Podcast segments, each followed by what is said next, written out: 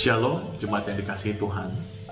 Kita sungguh bersyukur karena kebaikan dan kasih setia Tuhan selalu baru setiap hari kepada setiap kita. Pagi hari ini kita akan membaca dan merenungkan firman Tuhan dari kitab 1 Samuel pasal yang ke-17 ayat yang ke-37. Demikian bunyi firman Tuhan, pula kata Daud kepada Saul, Tuhan yang telah melepaskan aku dari cakar singa dan cakar beruang, Tuhan juga akan melepaskan aku dari tangan orang Filistin itu. Kata Saul kepada Daud, pergilah Tuhan menyertai engkau. Saudara yang dikasihi Tuhan, di dalam kehidupan kita berkendara merupakan hal yang biasa kita lakukan. Apakah itu roda empat ataupun roda dua. Di dalam kita berkendara, ada satu bagian yang sangat penting bagi kita, khususnya para pengemudi, yaitu kaca spion.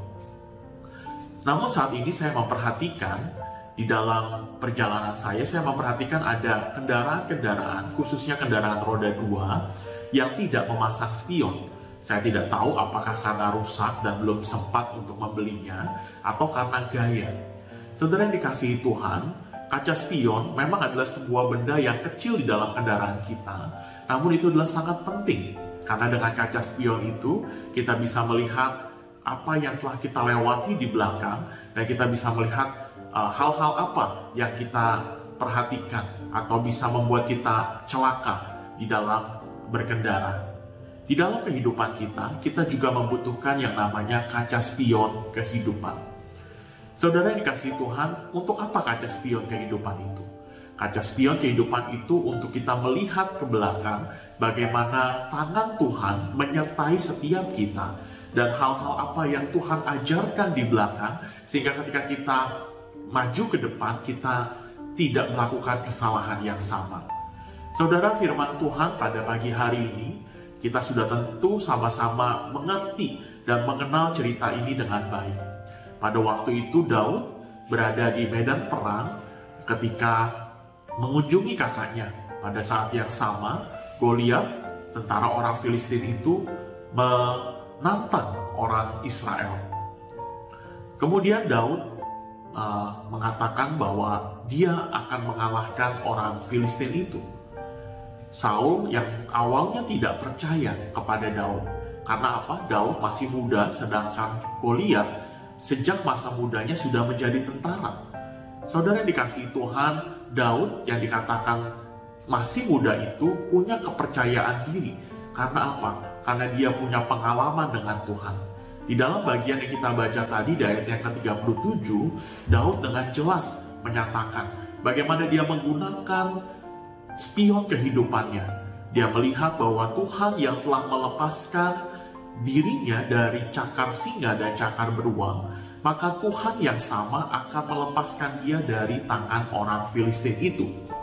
Saudara yang dikasih Tuhan, Daud melihat ke depan bahwa dengan satu iman bahwa Tuhan akan menolong dia. Karena apa?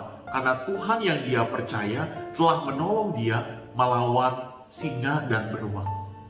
Saudara yang dikasih Tuhan di dalam kehidupan kita, sering kali ketika kita menjalani kehidupan, ketika kita menghadapi masalah, ketika kita menghadapi pergumulan, sering kali kita merasa gentar, kita merasa takut. Mampukah saya melewati pergumulan ini? Mampukah saya melewati masalah ini? Namun saudara di saat itulah kita perlu melihat spion kehidupan. Kita perlu melihat ke belakang bagaimana Tuhan yang penuh dengan belas kasihan telah menolong kita melewati pergumulan demi pergumulan, masalah demi masalah hingga kita boleh ada di saat ini. Maka Tuhan yang sama akan menyertai kita dan menolong kita melewati pergumulan kita yang sedang kita hadapi. Saudara, janganlah pergumulan membuat kita menjadi kecil hati, bahkan kehilangan iman. Tetapi justru pergumulan itu harusnya membuat kita semakin bergantung kepada Tuhan. Hingga pada saat itu saat nanti, kita ketika kita melihat spion kehidupan kita, kita sungguh-sungguh menyadari betapa besarnya kuasa Tuhan yang telah melewat, membantu kita melewati pergumulan demi pergumulan. Saudara dikasih Tuhan, saya tidak tahu pergumulan apa yang sedang saudara hadapi. Mungkin di tengah-tengah pandemi ini saudara menghadapi pergumulan kesehatan. mungkin menghadapi pergumulan ekonomi, menghadapi pergumulan keluarga. Namun saudara percayalah, coba saudara berhenti sejenak, sejenak dan melihat ke belakang. Bagaimana Tuhan telah menolong saudara melewati pergumulan demi pergumulan. Dan maka Tuhan yang sama akan menolong saudara melewati pergumulan yang sedang saudara alami.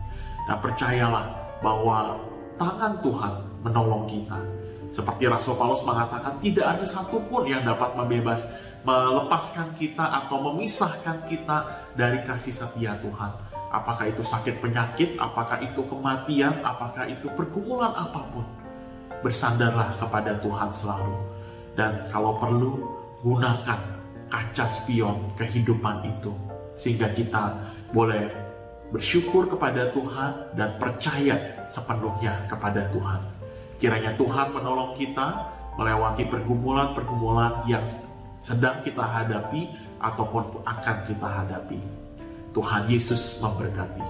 Shalom saudara.